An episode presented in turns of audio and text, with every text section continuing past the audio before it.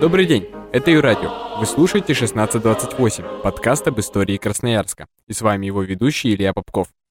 После небольшого перерыва мы возвращаемся к истории нашего города. Сегодня я расскажу о том, как в Красноярске развивались события Первой русской революции. Как известно, революции происходят не на пустом месте. Их порождают противоречия, которые назрели внутри общества.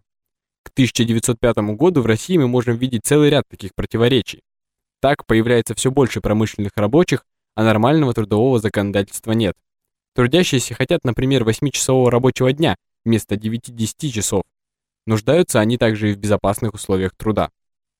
У крестьян свои проблемы. В европейской России сельское население растет, а большая часть земли принадлежит помещикам. Соответственно, со временем средний надел одного крестьянина уменьшается, все меньше земель остается под паром, и из-за чрезмерной эксплуатации земли ее плодородность снижается. Но революция зреет не только в среде крестьян и рабочих. Российская буржуазия и интеллигенция желают большего влияния на политику страны, а для этого нужен парламент. Также упомяну и проблемы национальной политики России того времени. Существовали государственные должности, которые могли занимать только православные христиане, евреи могли селиться лишь в определенных губерниях. Как видно, для революционного взрыва накопилось достаточно условий. А катализаторами революции стали экономический кризис и русско-японская война, в которой Россия терпела поражение. 9 января 1905 года в Петербурге проходит мирное шествие рабочих. Его цель – передать императору петицию с экономическими и политическими требованиями по демонстрантам открыли огонь. Этот день вошел в историю нашей страны как кровавое воскресенье. С него началась Первая русская революция. В Красноярске новости о событиях в Петербурге узнали через день. Возмущение рабочих вылилось в забастовку и политическую демонстрацию. Рабочие железнодорожных мастерских прошли до дома губернатора и передали ему петицию, в которой требовали оплаты аренды квартир, повышения зарплаты на 20%, а также 8-часового рабочего дня. К счастью, столкновение с полицией удалось избежать. Требования рабочих, конечно, не были выполнены. В городе начались регулярные политические собрания, на которых присутствовала и либеральная интеллигенция. Важно сказать, что рабочие действовали не хаотично. Организованность действий обеспечивал Красноярский комитет Российской социал-демократической рабочей партии. Под видом народных гуляний на столбах и Николаевской сопки проходят митинги. На втором столбе даже появляется надпись «Свобода». В августе 1905 года началась очередная забастовка рабочих. В районе Николаевской сопки проходили массовые собрания, на которых обсуждались новости с фронта русско-японской, политические и экономические требования к властям. Неожиданно в конце собрания на бастующих рабочих напали казаки и жандармы. Завязалась драка, был открыт беспорядочный огонь. В результате этого был убит рабочий Михаил Чальников. Все свидетели утверждали, что сам он в драке не участвовал, пришел на митинг из любопытства и вообще никогда не числился в рядах революционно настроенных рабочих. Похороны Михаила Чальникова перешли в политическую демонстрацию – которой приняла участие треть населения города.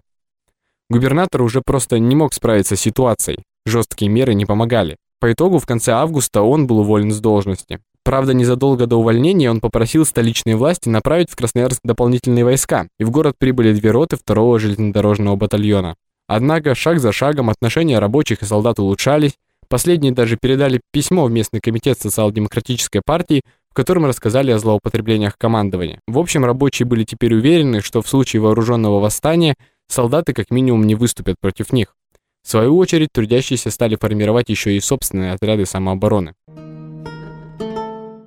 В октябре 1905 года забастовочное движение в России достигает своего пика в рамках Октябрьской политической стачки. В Красноярске бастовали уже не только железнодорожники, но и работники телеграфа, мелких предприятий, все учащиеся и вообще кто только не бастовал. Почти ежедневно проходили митинги в Народном доме. Сейчас на его месте располагается театр Александра Сергеевича Пушкина. Такая массовая стачка, охватившая всю страну, заставила царя пойти на уступки. Вышел так называемый манифест 17 октября. Он провозглашал создание парламента со всеобщим избирательным правом и легализацию политических партий, даровал свободу печати, слова и собраний. Этот манифест разделил красноярцев. Одни видели в нем победу народного движения, другие – уловку правительства. Особенно против прекращения борьбы высказали социал-демократы. Это, в общем, и неудивительно, с учетом хотя бы того, что чаяния рабочих манифест не воплощал. Если социал-демократами дарование манифеста расценивались как подачка, то для части общества даже такие уступки со стороны государства были неприемлемы. 21 октября участники шествия сторонников монархии окружили Народный дом, где в это время проходил революционный митинг. Началась драка, а затем и перестрелка. Ранения получили 40 человек, а 11 человек погибли. В общем, манифест 17 октября не смог остановить развитие революционного процесса в городе, и несмотря на небольшой перерыв, митинги возобновились.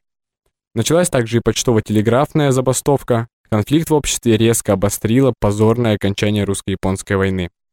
Все идет к вооруженному восстанию.